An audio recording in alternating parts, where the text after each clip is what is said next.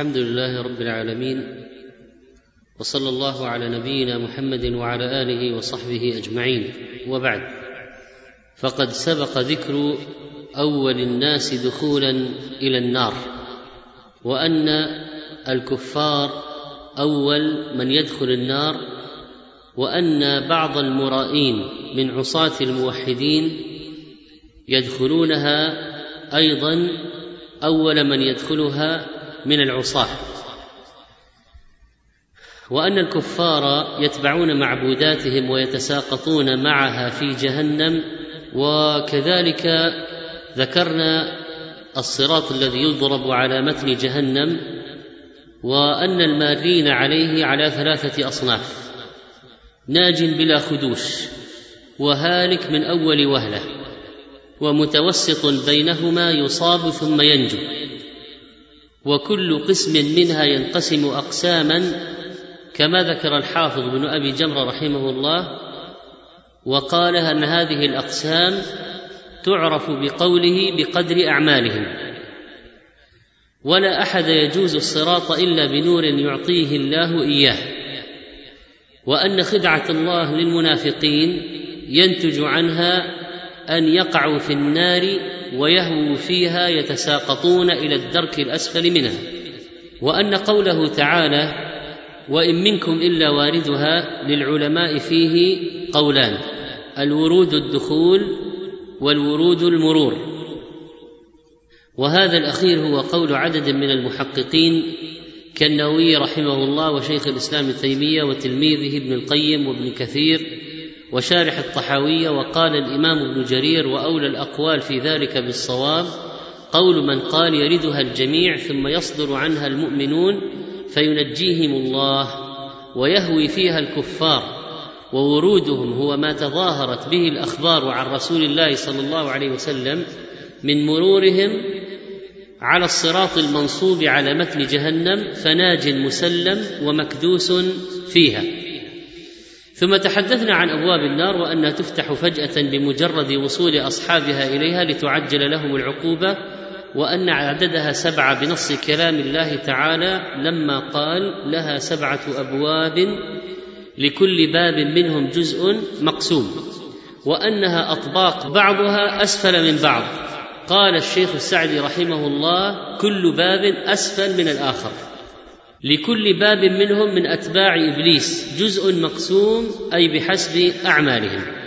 وتحدثنا عن خزنة النار وزبانيتها وصفاتهم وكيف يتعاملون مع أهل النار وأنهم قد خلقوا لهؤلاء وأنهم يتولون تعذيبهم بالنكال وبالإخبار بالمكث الدائم في دار البوار. وكلما صاحوا واستغاثوا قرعوهم ووبخوهم. فيها غلاظ شداد من ملائكة قلوبهم شدة أقسى من الحجر. لهم مقامع للتعذيب مرصدة وكل كسر لديهم غير منجبر وعدد خزنة النار وزبانيتها هل هم كثير لا يعلمهم إلا الله أو أنهم تسعة عشر وأن هذا الأخير هو الراجح وأن الواحد منهم يكفي لتعذيب أهل النار كلها وأن أهل النار لو اجتمعوا لا يقدرون على ملك واحد وأن الله يخلق في الملك من القوة ما لا يتصوره البشر وأنه لا يشترط للعدد الكثير في النار وجود عدد كبير من الملائكة للتعذيب فإن العرش أعظم من جهنم. وقال تعالى عن حملته ويحمل عرش ربك فوقهم يومئذ ثمانيه وأن الله جعل التسعه عشر هؤلاء بالعدد فتنة لأهل النار وللكفار وفتنة للمشركين حتى يقولوا فقط تسعة عشر نحن نقدر عليهم. وذكرنا أننا لا نعرف من أسمائهم على وجه اليقين إلا واحدا وهو مالك. وأما الباقون فلم تثبت تسميتهم إلا أن الله تعالى وصفهم بالزبانية. في قوله سندعو الزبانية. ما هي جهنم من الداخل؟ ذكر الله تعالى النار في كتابه ووصفها وأخبر بها على لسان نبيه صلى الله عليه وسلم وأوعد بها الكافرين وخوف الطغاة والمتمردين والعصاة من الموحدين لينزجروا عما نهاهم عز وجل ووصفها تعالى بأوصاف مخيفة. فماذا يوجد داخل النار؟ ما الذي تحتويه؟ ما أسماؤها؟ ما أوصافها؟ ما نسبة نار الدنيا إليها؟ لو لم يكن في النار إلا الحر لكفى به واعظا فكيف إذا كان الأمر أنكى وأنكر؟ لأنها قعر مليئة بالخنادق المكفهرة والجبال الحامية وفيها حيات وعقارب ومقامع وأغلال وأصفاد وطعام مرير وماء حار حميم ذل ومهانة وخزي وندامة وحسرة حتى أن الكافر يتمنى أن يكون ترابا. وأنه لم يولد يود المجرم لو يفتدي من عذاب يومئذ ببنيه وصاحبته وأخيه. وفصيلته التي تؤويه ومن في الأرض جميعا ثم ينجيه. وخذ من تقى الرحمن أعظم جنة ليوم به تبدو عيانا جهنم وينصب ذاك الجسر من فوق متنها فهاو ومخدوش وناج مسلم. أما نسبة نار الدنيا إلى نار الآخرة ونار الآخرة إلى نار الدنيا فإن النبي صلى الله عليه وسلم أخبر أن نار جهنم ليست كنار الدنيا بل سمى النار الآخرة النار الكبرى فقال عز وجل الذي يصلى النار الكبرى. قال الحسن الكبرى نار الآخرة والصغرى نار الدنيا. وقال تعالى قل نار جهنم أشد حرا. يعني مما في الدنيا لو كانوا يفقهون. وقال النبي صلى الله عليه وسلم ناركم جزء من سبعين جزءا من نار جهنم. قيل يا رسول الله إن كانت لكافية. قال فضلت عليهن بتسعة وستين جزءا كلهن مثل حرها. رواه البخاري ومسلم. زاد أحمد وابن حبان من وجه آخر عن أبي هريرة وضربت بالبحر مرتين ولولا ذلك ما انتفع بها أحد. وهذا من حديث أبي هريرة وصححه الألباني في صحيح الترغيب والترهيب. فهذه نار الدنيا نار مخففة. ضربت بالبحر مرتين. ولولا ذاك ما انتفع بها أحد. الله عز وجل جعل نار الدنيا تذكرة وموعظة بنار الآخرة. فقال عز وجل عن نار الدنيا نحن جعلناها تذكرة ومتاعا للمقوين يعني للمسافرين. تتذكرون بها النار. يعني نار جهنم فتعتبرون وتتعظون بها. تتذكرون بهذه النار التي في الدنيا نار الآخرة النار الكبرى. ومن شدة حرارة جهنم أنها تؤثر على جو الأرض التي نعيش عليها الآن. وأن هذا الحر الشديد وإن كان له سبب ظاهر وهو اقتراب الشمس من الأرض لكن وراءه سبب آخر خفي. ولا يمنع أن يجتمع سببان لشيء واحد ظاهر والآخر خفي ونحن لا نشعر بالخفي وإنما نرى الظاهر. فالنبي عليه الصلاة والسلام أخبر بقوله اشتكت النار إلى ربها فقالت رب أكل بعضي بعضا فأذن لها بنفسين نفس في الشتاء ونفس في الصيف فأشد ما تجدون من الحر وأشد ما تجدون من الزمهرير. رواه البخاري ومسلم. قال بعض أهل العلم هو على ظاهره واشتكت النار حقيقة وشدة الحر من وهجها وفيحها وجعل الله فيها إدراكا وتمييزا بحيث تكلمت بهذا وهذا هو الصحيح. وقوله فأشد ما تجدون من الحر يعني في فصل الصيف يعني هذا من تنفس جهنم. وقال ابن عبد البر رحمه الله أحسن ما قيل في معنى هذا الحديث ما روي عن الحسن البصري رحمه الله قال اشتكت النار إلى ربها قالت يا رب أكل بعضي بعضا فخفف عني. قال فخفف عنها وجعل لها كل عام نفسين فما كان من برد يهلك شيئا فهو من زمهريرها وما كان من سموم يهلك شيئا فهو من حرها. فاذا الحر المهلك والبرد المهلك هذا من جهنم.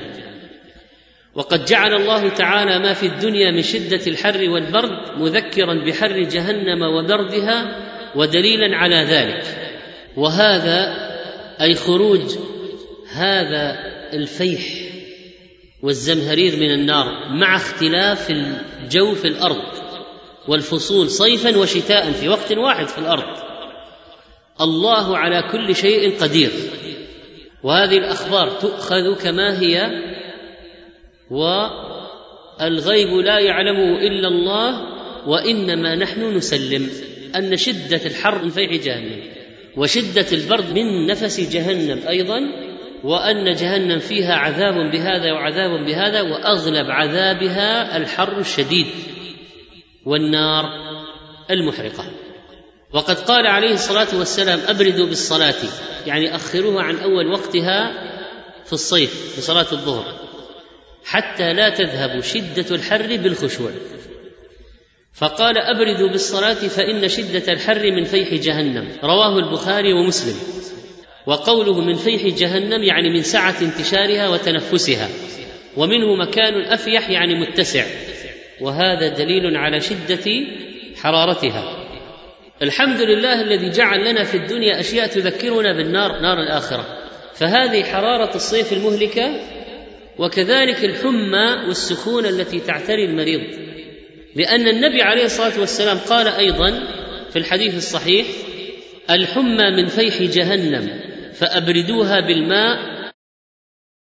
قال أبو جمرة كنت أجالس ابن عباس بمكة فأخذتني الحمى. فقال أبردها بماء زمزم.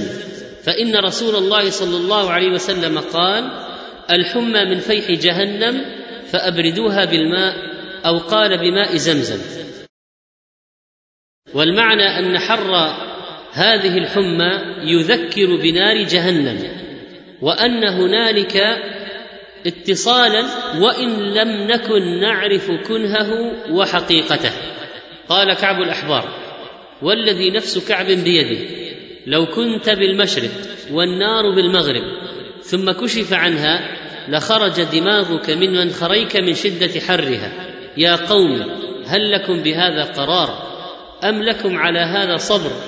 يا قوم طاعة الله أهون عليكم من هذا العذاب فأطيعوا التذكرة للقرطبي وقوله عليه الصلاة والسلام الحمى من فيح جهنم يعني من شدة غليانها فأبردوها بالماء وفي رواية فأبردوها عنكم بالماء.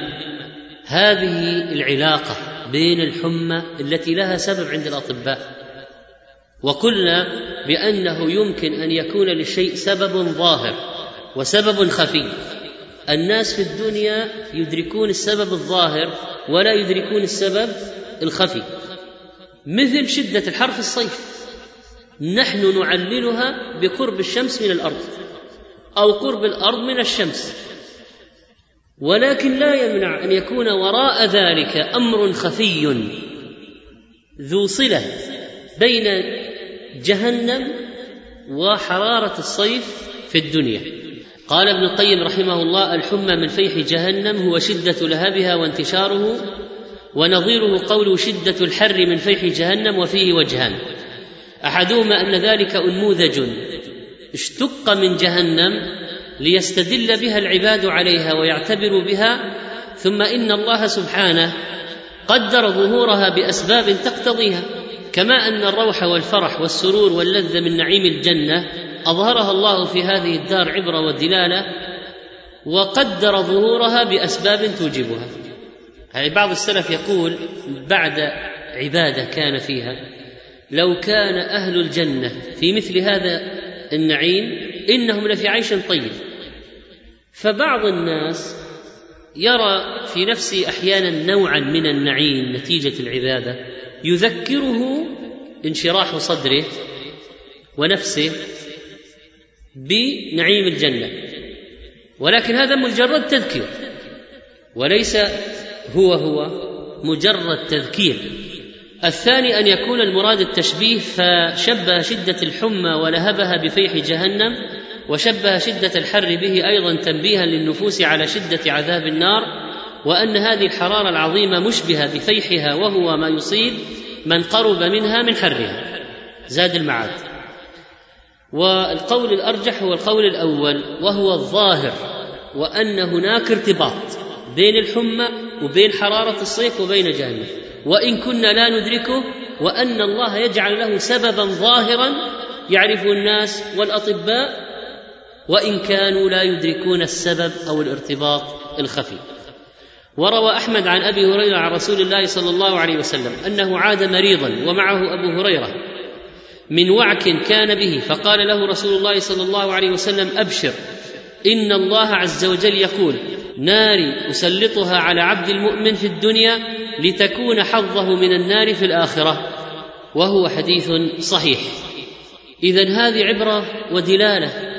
وقد قال عليه الصلاة والسلام الحمى حظ المؤمن من النار. حديث صحيح.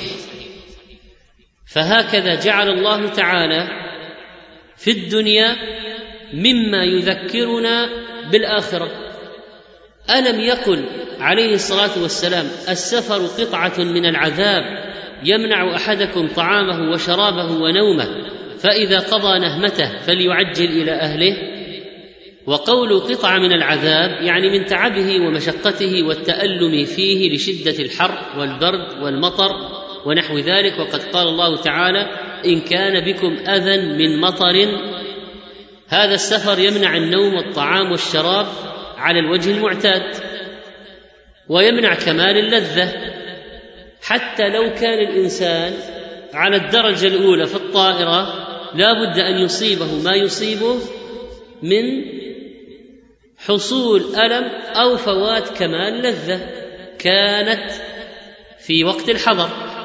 الشاهد أن الله عز وجل جعل في الدنيا من المنغصات ما يخفف تعلق الناس بها بل جعل فيها من شدة الحر أو الحمى في المرض ما يذكره بنار الآخرة.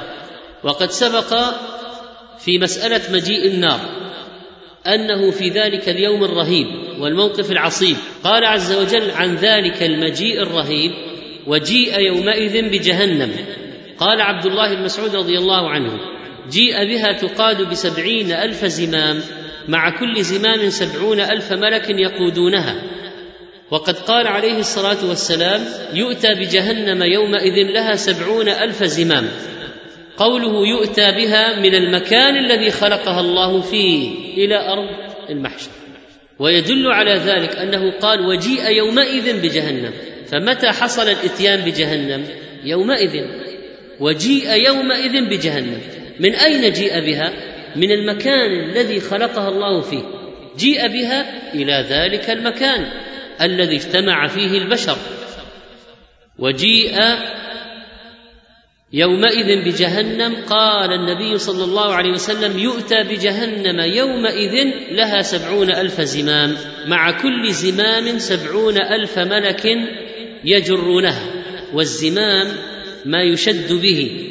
وعند العرب ما يجعل في أنف البعير دقيقا وما يشد به رؤوسها من حبل ونحوه ومعنى يجرونها أي يسحبونها فيؤتى بها في الموقف ليراها الناس ترهيبا لهم.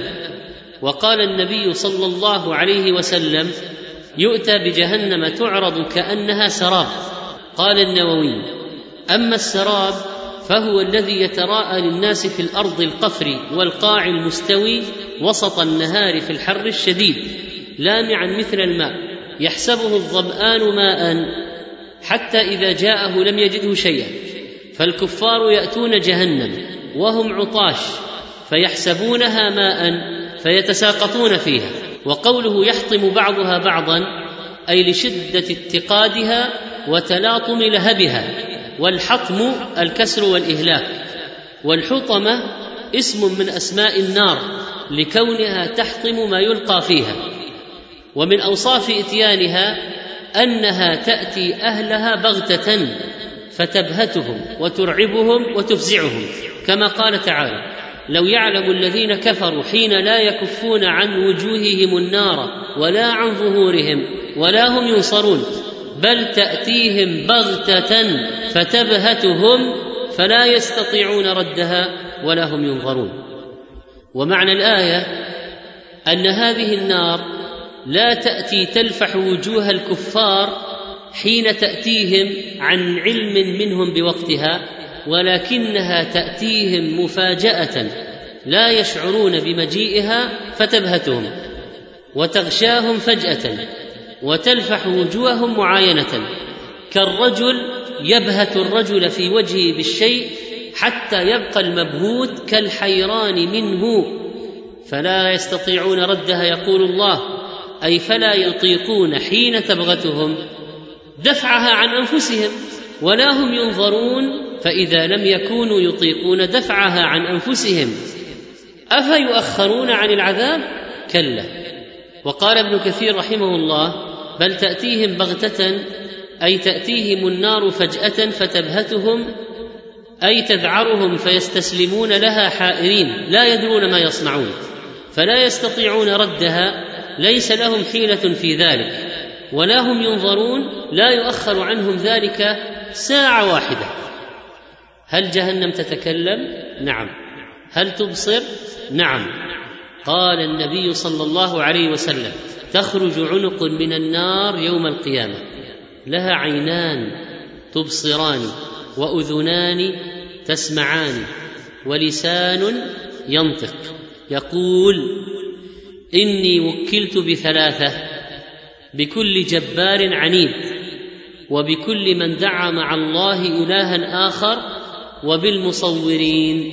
رواه الترمذي وهو حديث صحيح. قال الشنقيطي رحمه الله اعلم أن التحقيق أن النار تبصر الكفار يوم القيامة كما صرح الله بذلك في قوله إذا رأتهم من مكان بعيد ورؤيتها إياهم من مكان بعيد تدل على بصرها كما لا يخفى كما أن النار تتكلم كما صرح الله به في قوله يوم نقول لجهنم هل امتلأت وتقول هل من مزيد؟ والأحاديث الدالة على ذلك كثيرة كحديث محاجة النار مع الجنة وكحديث اشتكائها إلى ربها فأذن لها في نفسين ونحو ذلك. ويكفي في ذلك أن الله جل وعلا صرح به يعني بكلام النار. في هذه الآية إذا رأتهم من مكان بعيد سمعوا لها تغيظا وزفيرا. يكفي في هذا أنها تراهم وأن لها تغيظا على الكفار وأنها تقول هل من مزيد؟ ومن قال إن النار لا تبصر ولا تتكلم ولا تغتاظ وأن ذلك على سبيل المجاز فإنه لم يقل الحق ولم يوفق إلى الصواب فإن الله على كل شيء قدير ينطق ما يشاء من مخلوقاته ولا يجوز صرف النصوص عن ظاهرها بلا دليل.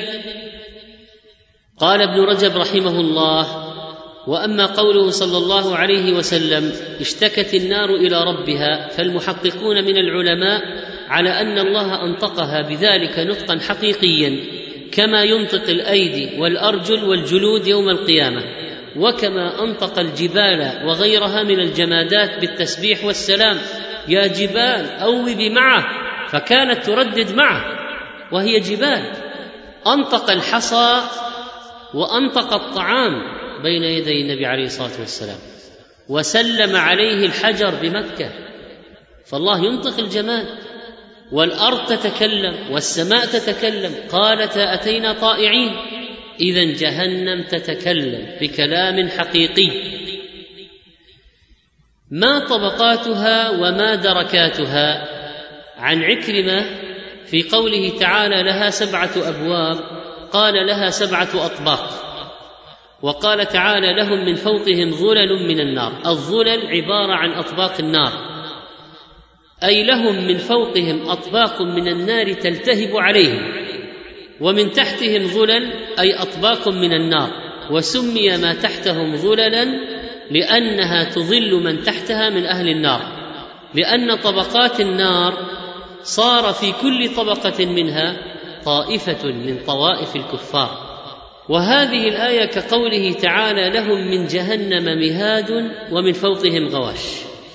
وقوله يوم يغشاهم العذاب من فوقهم ومن تحت أرجلهم أيضا بهذا المعنى. وقال تعالى يطوفون بينها وبين حميم آن. قال الشنقيطي رحمه الله في كتاب أضواء البيان ومعلوم أن النار طبقات بعضها أشد من بعض وهذا أمر ملموس فقد تكون الآلة مصنوعة من حديد وتسلط عليها آلة حديد أيضا أقوى منها فتكسرها. وقال تعالى لهم من فوقهم ظلل من النار أي أطباق سرادقات من النار ودخانها. وقوله ومن تحتهم ظلل يعني فراش ومهاد من نار إلى أن ينتهي إلى القعر. وسمي الأسفل ظلا لأنها ظلل لمن تحتهم نظيره قوله عز وجل لهم من جهنم مهاد ومن فوقهم غواش. أما دركات النار فالدرك أقصى قعر الشيء فكما أن الجنة درجات ومنازل عاليات فإن النار دركات مختلفات أيضا بحسب إجرام أهلها. قال تعالى إن المنافقين في الدرك الأسفل من النار ولن تجد لهم نصيرا. فالمنافقون في الدرك الأسفل لغلظ إيذائهم للمؤمنين وكفرهم الشديد ومكرهم بعباد الله. قال ابن عباس في الدرك الأسفل من النار أي في أسفل النار. وقال غيره النار دركات كما أن الجنة درجات. قال الراغب الدرك كالدرج لكن الدرج يقال اعتبارا بالصعود والدرك اعتبارا بالحدور. ولهذا قيل درجات الجنة ودركات النار مفردات القرآن. قال القرطبي ووقع في كتب الزهد والرقائق أسماء هذه الطبقات وأسماء أهلها من أهل الأديان على ترتيب لم يرد به أثر صحيح. التذكرة. من ذلك ما قال الضحاك في الدركة الأولى أهل التوحيد الذين أدخلوا النار يعذبون بقدر ذنوبهم ثم يخرجون. وفي الثانية النصارى وفي الثالثة اليهود وفي الرابعة الصابئون وفي الخامسة المجوس وفي السادسة أهل الشرك وفي السابعة المنافقون. فذلك قوله تعالى إن المنافقين في الدرك الأسفل من النار. تفسير البغوي. عرفنا أن هذا لم يرد به أثر صحيح. فلعل بعضهم رتبه مما فهمه. وكذلك ورد أن أسماء النار بحسب دركاتها. قال ابن جريج النار سبع دركات. أولها جهنم ثم لظى ثم الحطمة ثم السعير ثم سقر ثم الجحيم ثم الهاوية. قصة ذكر صاحب كتاب التوابين في قصة توبة مالك بن دينار. قال روي عن مالك بن دينار أنه سئل عن سبب توبته فقال كنت شرطيا وكنت منهمكا على شرب الخمر ثم إنني اشتريت جارية نفيسة ووقعت مني أحسن موقع فولدت لي بنتا فلما دبت على الأرض ازدادت في قلبي حبا والفتني وألفتها فكنت إذا وضعت المسكر بين يدي جاءت إلي وجاذبتني عليه وهرقته في ثوبي فلما تمت لها سنتان ماتت. فاكبدني حزنها. فلما كانت ليلة النصف من شعبان وكانت ليلة الجمعة بت ثملا من الخمر ولم أصلي فيها عشاء الآخرة. فرأيت فيما يرى النائم كأن القيامة قد قامت ونفخ في الصور وبعثرت القبور وحشر الخلائق وأنا معه. فسمعت حسا من ورائي فالتفت فإذا أنا بتنين أعظم ما يكون أسود أزرق قد فتح فاه مسرعا نحوي فمررت بين يديه هاربا فزعا مرعوبا. فمررت في طريقي بشيخ نقي الثوب طيب الرائحة. فسلمت عليه فرد السلام. فقلت أيها الشيخ أجرني من هذا التنين أجارك الله. فبكى وقال لي أنا ضعيف وهذا أقوى مني وما أقدر عليه.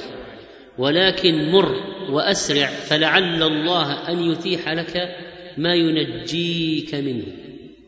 فوليت هاربا على وجهي فصعدت على شرف من شرف القيامة فأشرفت على طبقات النار فنظرت إلى أهوالها وكدت أهوي فيها من فزع التنين فصاح بي صائح ارجع فلست من أهلها فاطمأننت إلى قوله ورجعت ورجع التنين في طلبي فأتيت الشيخ فقلت يا شيخ سألتك أن تجيرني من هذا التنين فلم تفعل فبكى وقال أنا ضعيف ولكن سر إلى الجبل فإن فيه ودائع المسلمين فإن لك فيه وديعة فستنصرك قال فنظرت إلى جبل مستدير من فضة وفيه كوى مخرمة وستور معلقة على كل خوخة وكوة مصراعان من الذهب الأحمر مفصلة باليواقيت مكوكبة بالدر على كل مصراع ستر من الحرير.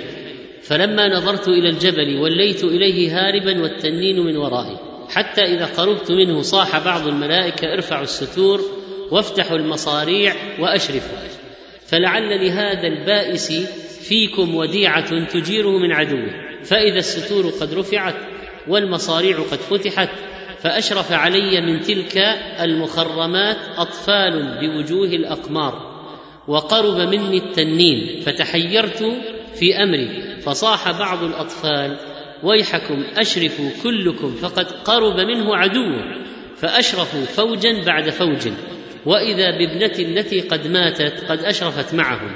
فلما رأتني بكت وقالت أبي والله ثم وثبت في كفة من نور كرمية السهم حتى مثلت بين يدي فمدت يدها الشمال إلى يدي اليمنى فتعلقت بها ومدت يدها اليمنى إلى التنين فولى هاربا ثم أجلستني وقعدت في حجري وضربت يدها اليمنى إلى لحيتي وقالت يا ابت ألم يأن للذين آمنوا أن تخشع قلوبهم لذكر الله؟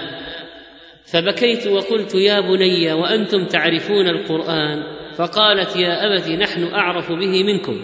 قلت فأخبريني عن التنين الذي أراد أن يهلكني. قالت ذلك عملك السوء. قويته فأراد أن يغرقك في نار جهنم. قلت فأخبريني عن الشيخ الذي مررت به في طريقي. قالت يا ابت ذاك عملك الصالح أضعفته حتى لم يكن له طاقة بعملك السوء. قلت يا بني وما تصنعون في هذا الجبل؟ قالت نحن أطفال المسلمين قد اسكنا فيه إلى أن تقوم الساعة. ننتظركم تقدمون علينا فنشفع لكم. قال مالك عن ابن دينار رحمه الله فانتبهت فزعا وأصبحت فأرقت المسكر وكسرت الآنية وتبت إلى الله عز وجل وكان هذا سبب توبتي.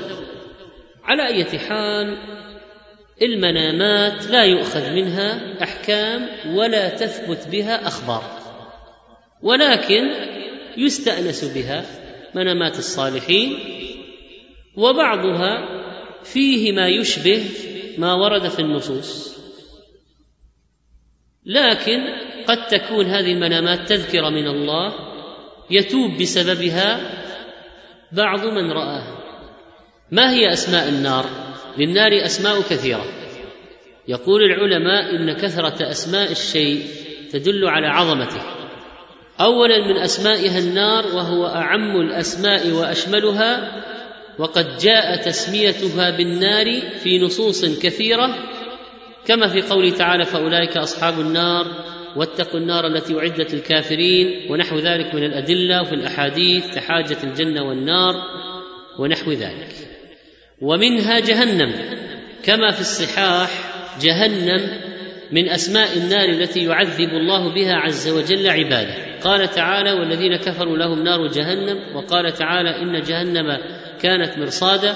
وفي الصحيحين إذا اشتد الحر فأبردوا عن الصلاة فإن شدة الحر من فيح جهنم. قال في اللسان الجهنام القعر البعيد وبئر جهنم وجهنام بكسر الجيم والهاء بعيدة القعر وبه سميت جهنم لبعد قعرها. قال بعض أهل اللغة جهنم اسم عربي. سميت به نار الآخرة لبعد قعرها. وإنما لم تجر لثقل التعريف وثقل التأنيث.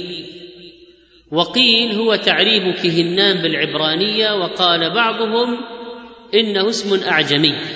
والاسم الأعجمي لا يصرف. ما الذي منعه من الصرف؟ التعريف والعجمة. فإذا بعضهم قال إن جهنم اسم عربي. مأخوذ من جهنام وهو في لغة العرب البئر بعيدة القعر. وقال بعضهم هو اسم أعجمي واحتج بقول الأعشى دعوت خليلي مسحلا ودعوا له جهنام جدعا للهجين المذمم من أسماء جهنم أيضا لظى. قال تعالى كلا إنها لظى. قال الفراء هو اسم من أسماء جهنم. وقال غيره معناه في اللغة اللهب الخالص. وقال ابن الأنبار سميت لظى لشدة توقدها وتلهبها. يقال هو يتلظى يعني يتلهب ويتوقد. وكذلك النار تتلظى يراد بها هذا المعنى. وانشدوا جحيما تلظى لا تفتر ساعة ولا الحر منها غابر الدهر يبرد. وقال تعالى فأنذرتكم نارا تلظى فحذرتكم أيها الناس وخوفتكم نارا تتوهج وهي نار جهنم. وقرأ عمر بن عبد العزيز ليلة في صلاته سورة والليل إذا يغشى. فلما بلغ قوله تعالى فأنذرتكم نارا تلظى بكى فلم يستطع أن يجاوزها ثم عاد فتل السورة حتى بلغ الآية فلم يستطع أن يجاوزها مرتين أو ثلاثا ثم قرأ سورة أخرى غيرها. فالذي أوقف عن القراءة قوله تعالى فأنذرتكم نارا تلظى لما عاش مع معناها. إنها لهب لهب يشتد من توقدها هذا من أسمائها ومن أسمائها سقر. قال عز وجل سأصليه سقر يعني سأدخله سقر وهو اسم من أسماء جهنم. وسقر مأخوذة في الأصل من كلمة سقر على وزن فقر وتعني الذوبان والانصهار. من أثر حرارة الشمس وفي صحاح اللغة سقرات الشمس يعني شدة حرارتها ويوم مسقر يعني شديد الحرارة واللهب. وجاء في كتاب التحقيق في كلمات القرآن أن هذه الكلمة تعني في الأساس الحرارة الشديدة التي تغير لون الأشياء وصفات الأشياء. من شدة الحرارة تغير لون الأشياء وصفات الأشياء. ولكنها اسم من أسماء النار فهي الشديده المحرقه التي تغير الجلود وقد قال عز وجل يوم يسحبون في النار على وجوههم ذوقوا مس سقر أي ذوقوا ألم النار وغيظها ولهبها. ومن أسماء النار الحطمة قال تعالى كلا لينبذن في الحطمة أي ليلقين هذا الذي جمع مالا فعدده في الحطمة وهي اسم من أسماء النار وصفة لها لأنها تحطم من فيها. ولهذا قال تعالى وما أدراك ما الحطمة؟ نار الله الموقدة التي تطلع على الأفئدة. قال ثابت البناني تحرقهم إلى الأفئدة وهم أحياء. ثم يقول لقد بلغ منهم العذاب ثم يبكي. وقال محمد بن كعب رحمه الله في قوله تعالى نار الله الموقدة التي تطلع على الأفئدة تأكل كل شيء من جسده حتى إذا بلغت فؤاده حذو حلقه ترجع على جسده وسميت حطمة لأنها تحطم العظام وتكسرها. البغوي في التفسير. وقد جاء في الحديث الصحيح فيحشرون إلى النار كأنها سراب يحطم بعضها بعضا فيتساقطون في النار رواه البخاري ومسلم. الحطم هو الإهلاك والكسر والحطمة لكونها تحطم ما يلقى فيها. وقد قال في الحديث شر الرعاء الحطمة أي العنيف في رعيته لا يرفق بها في سوقها ومرعاها بل يحطمها في ذلك وفي سقيها وغيره ويزحم بعضها ببعض بحيث يؤذيها ويحطمها. من أسماء النار الجحيم. قال تعالى وإذا الجحيم سعرت. قال السد أحميت. وقال قتاد اوقدت وإنما يسعرها غضب الله وخطايا بني آدم. وقال تعالى ثم الجحيم صلوه. وقال النبي صلى الله عليه وسلم أتاكم رمضان شهر مبارك فرض الله عز وجل عليكم صيامه. تفتح فيه أبواب السماء وتغلق فيه أبواب الجحيم. رواه النسائي وصححه الألباني وأصله في الصحيحين. والجحيم من أسماء النار. وأصل هذه الكلمة ما اشتد لهبه فتح الباري. قال ابن منظور والجحيم اسم من أسماء النار وكل نار عظيمة في مهواه فهي جحيم. من قوله ابنوا له بنيانا فألقوه في الجحيم. قال ابن سيدة الجحيم النار الشديدة التأجج كما اججوا نار إبراهيم النبي على نبينا وعليه الصلاة والسلام. ورأيت جحمة النار أي توقدها وكل نار توقد على نار فهي جحيم ونار جاحمة.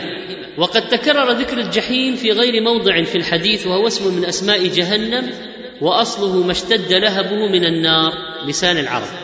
من أسماء النار أيضا السعير. قال تعالى وسيصلون سعيرا أي عذابا أليما حارا لا يطاق في نار جهنم. وقال واعتدنا لهم عذاب السعير.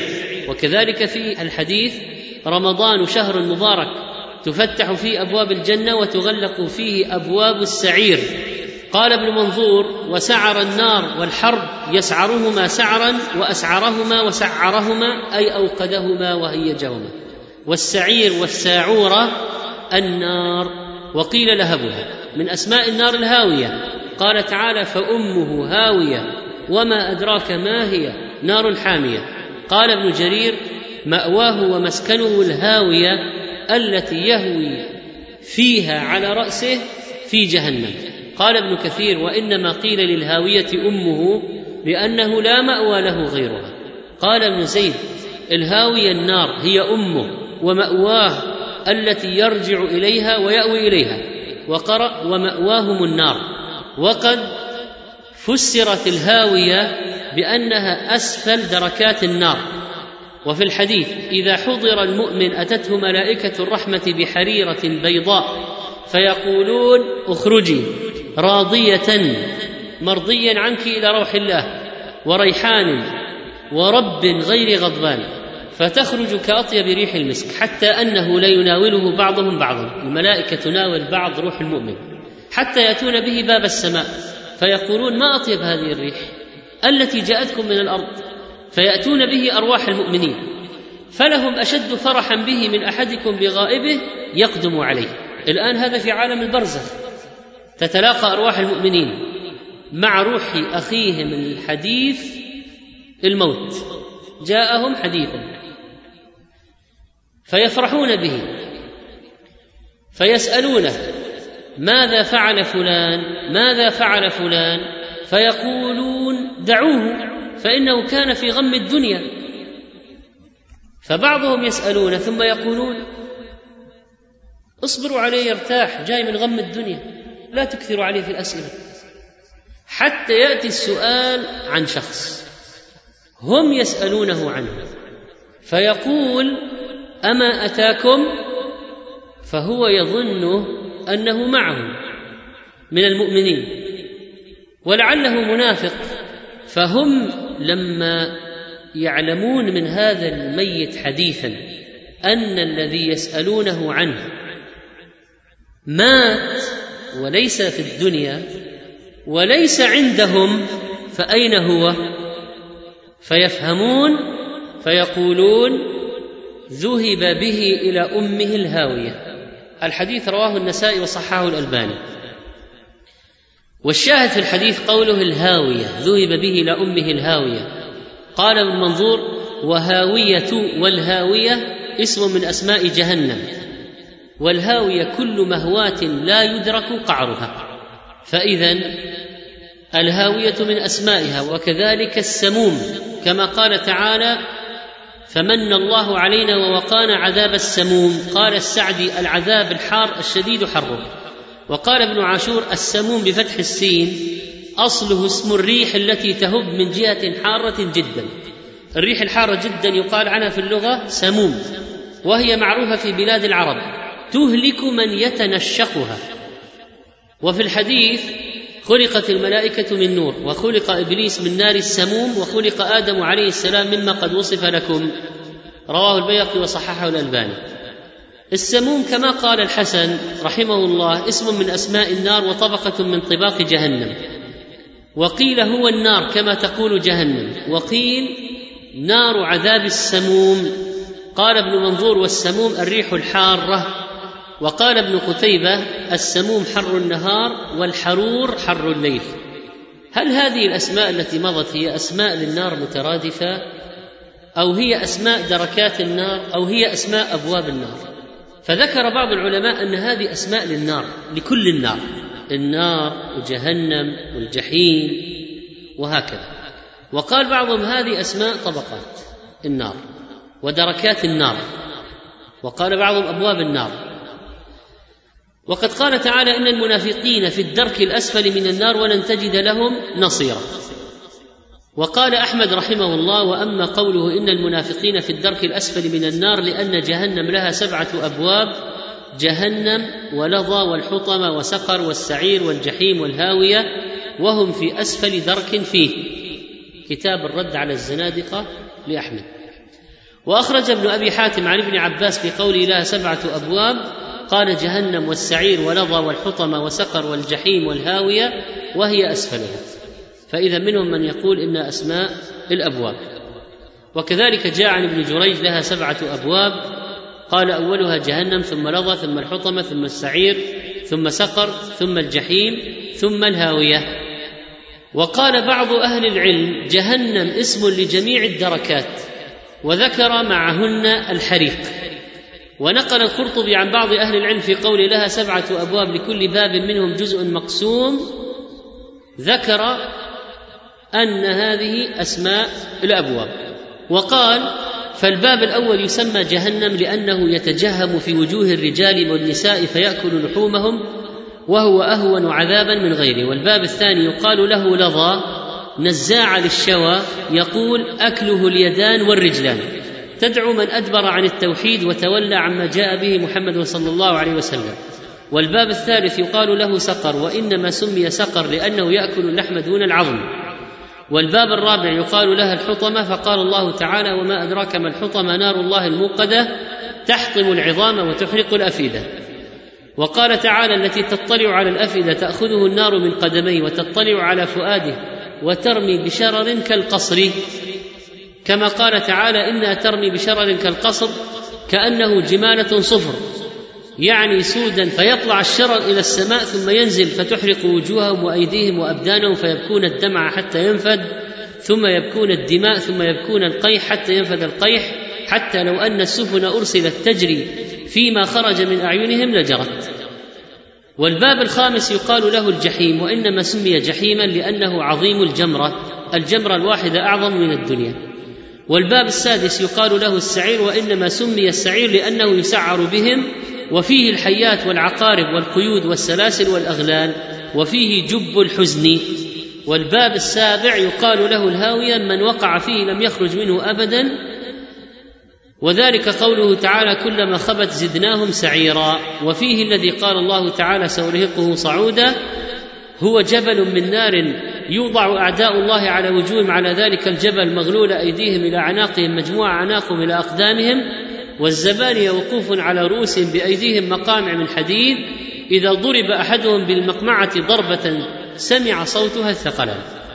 هذا من كتاب التذكرة القرطبي بتصرف. نقول مرة أخرى نحن لا نثبت من أمور الغيب إلا ما ثبت بالنص الصحيح.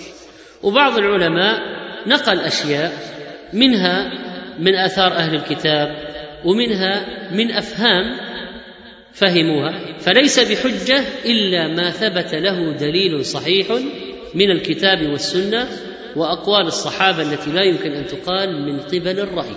هذه الحجة. عداه الله أعلم بصحته. على اية حال بعضهم قال إن هذه الأسماء السبعة هي أسماء لكل النار. وبعضهم قال أسماء دركات وبعضهم قال أسماء الأبواب. وأما بعد قعرها عن شفيرها فقد قال أبو هريرة رضي الله عنه كنا مع النبي صلى الله عليه وسلم إذ سمع وجبة يعني سقطة صوت شيء سقط ضجة.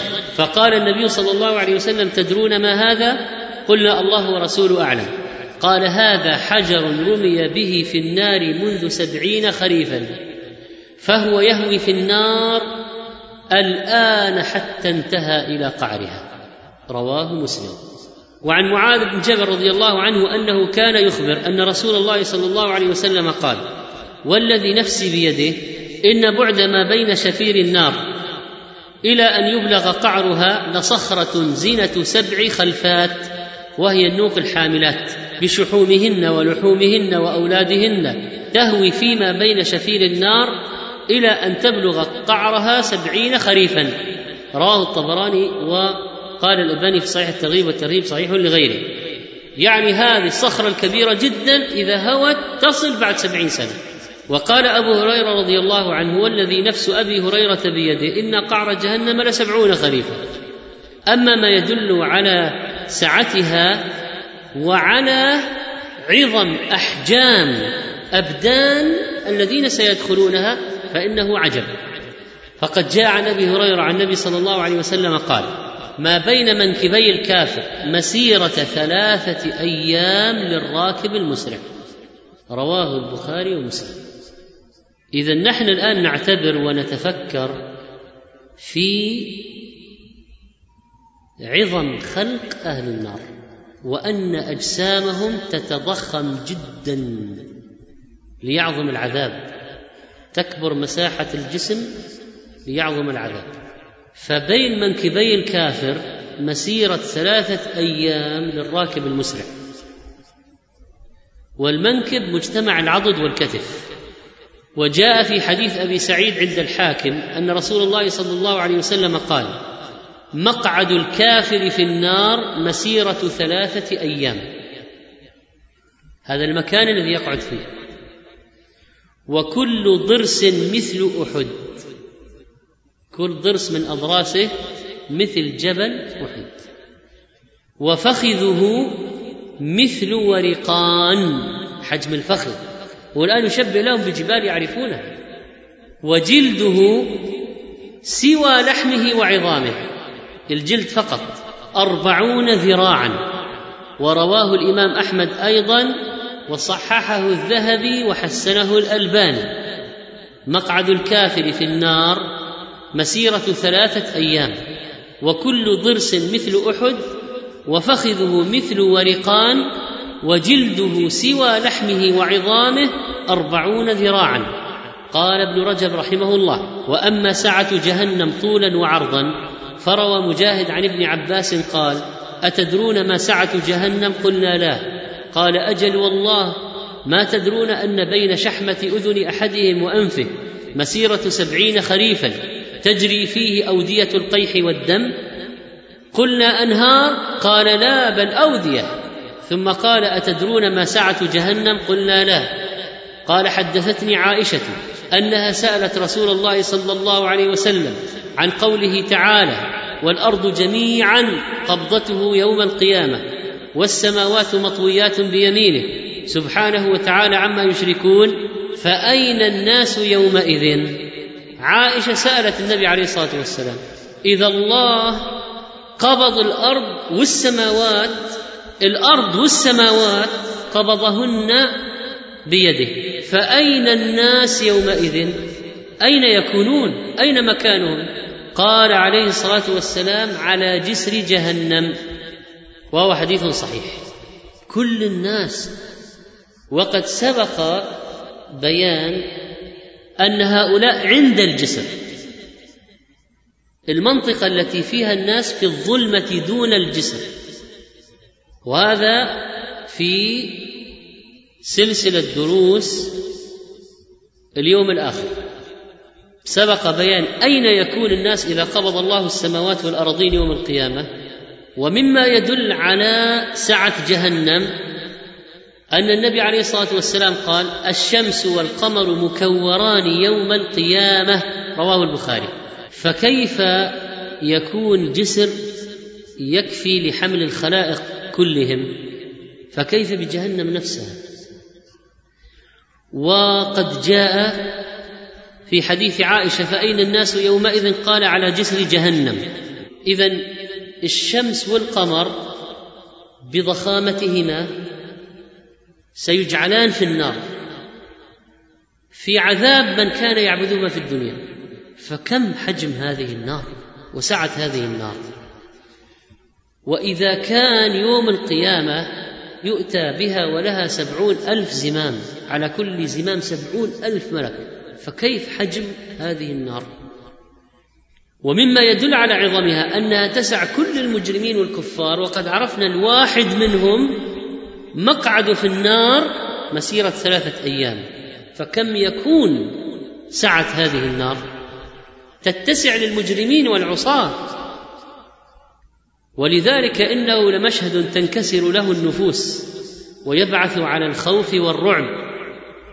ومما يدل على هذا أنها تطالب بالمزيد. فتقول هل من مزيد؟ قال تعالى يوم نقول لجهنم هل امتلأت؟ وتقول هل من مزيد؟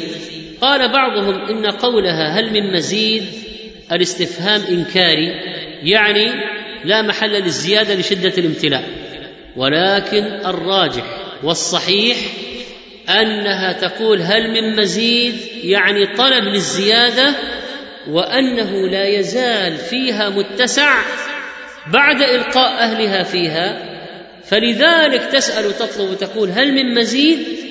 حتى يضع الجبار فيها قدمه فينزوي بعضها إلى بعض وتنطبق على أهلها وتقول قط قط أو قطني قطني يعني كفاني كفاني امتلأت. وفي حديث أبي هريرة تصريح بهذا. فقد قال النبي صلى الله عليه وسلم يجمع الله الناس يوم القيامة في صعيد واحد ثم يطلع عليهم رب العالمين فيقول ألا يتبع كل إنسان ما كانوا يعبدونه؟ جاء في الحديث ويبقى أهل النار فيطرح منهم فيها فوج ثم يقال هل امتلأت؟ فتقول هل من مزيد ثم يطرح فيها فوج فيقال هل امتلأت؟ فتقول هل من مزيد. حتى إذا أوعبوا فيها. هذه رواية الترمذي. وضع الرحمن قدمه فيها وأزوى بعضها إلى بعض ثم قال قط قالت قط قط. ولهذا قال شيخ الإسلام تيمية رحمه الله قد قيل إنها تقول هل من مزيد أي ليس في محتمل للزيادة. والصحيح أنها تقول هل من مزيد على سبيل الطلب أي هل من زيادة تزاد في والمزيد ما يزيده الله فيها من الجن والإنس. كما في الصحيحين عن أبي هريرة عن النبي صلى الله عليه وسلم أنه قال لا تزال جهنم يلقى فيها وتقول هل من مزيد حتى يضع رب العزة فيها قدمه. وفي رواية عليها قدمه.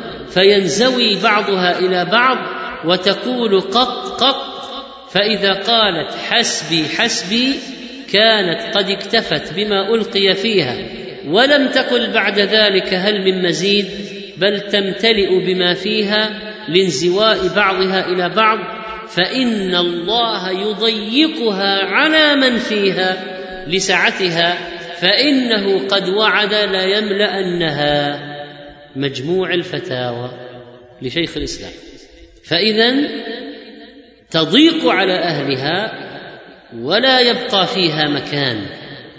قد امتلأت كلها ومع ضخامة جهنم وضخامة أهل النار وأنها كبيرة ومهولة يجتمع عليهم بعد هذا الانزواء من الضيق والحبس والضيق في جهنم من أنواع العذاب لأن قلنا من أنواع العذاب الحر الشديد والبرد الشديد وأنه يهوي هذا الهوي وحده عذاب يهوي ومقامع الحديد ومن عذابها الضيق الشديد فهو أحد وسائل العذاب وهو معروف في الدنيا يجعلونهم في زنزانات ضيقة لكن ضيق جهنم غير.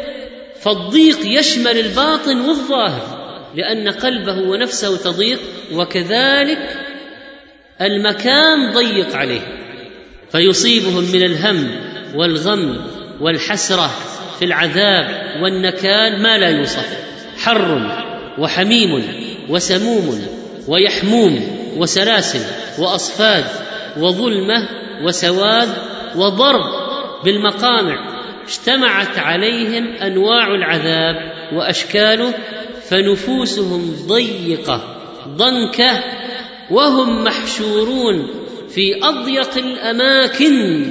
ألقوا منها مكانا ضيقا. كلا إن كتاب الفجار لفي سجين. قال أبو عبيدة أي لفي حبس وضيق شديد. فارحم نفسك يا عبد الله قبل فوات الأوان. فأنت تحسب ألف حساب في حياتك حتى لا ترتكب ما يدخلك السجن في الدنيا.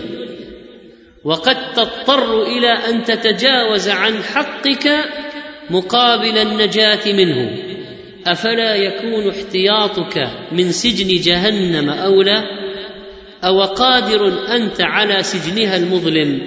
أو يتحمل جسمك الضعيف؟ أو جلدك الرقيق حر النار ولهيبها وثقل الأغلال وضيق المكان.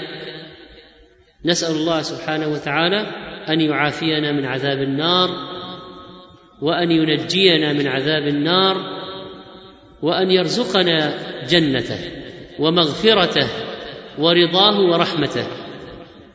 إنه على كل شيء قدير. وصلى الله على نبينا محمد وعلى آله وصحبه أجمعين.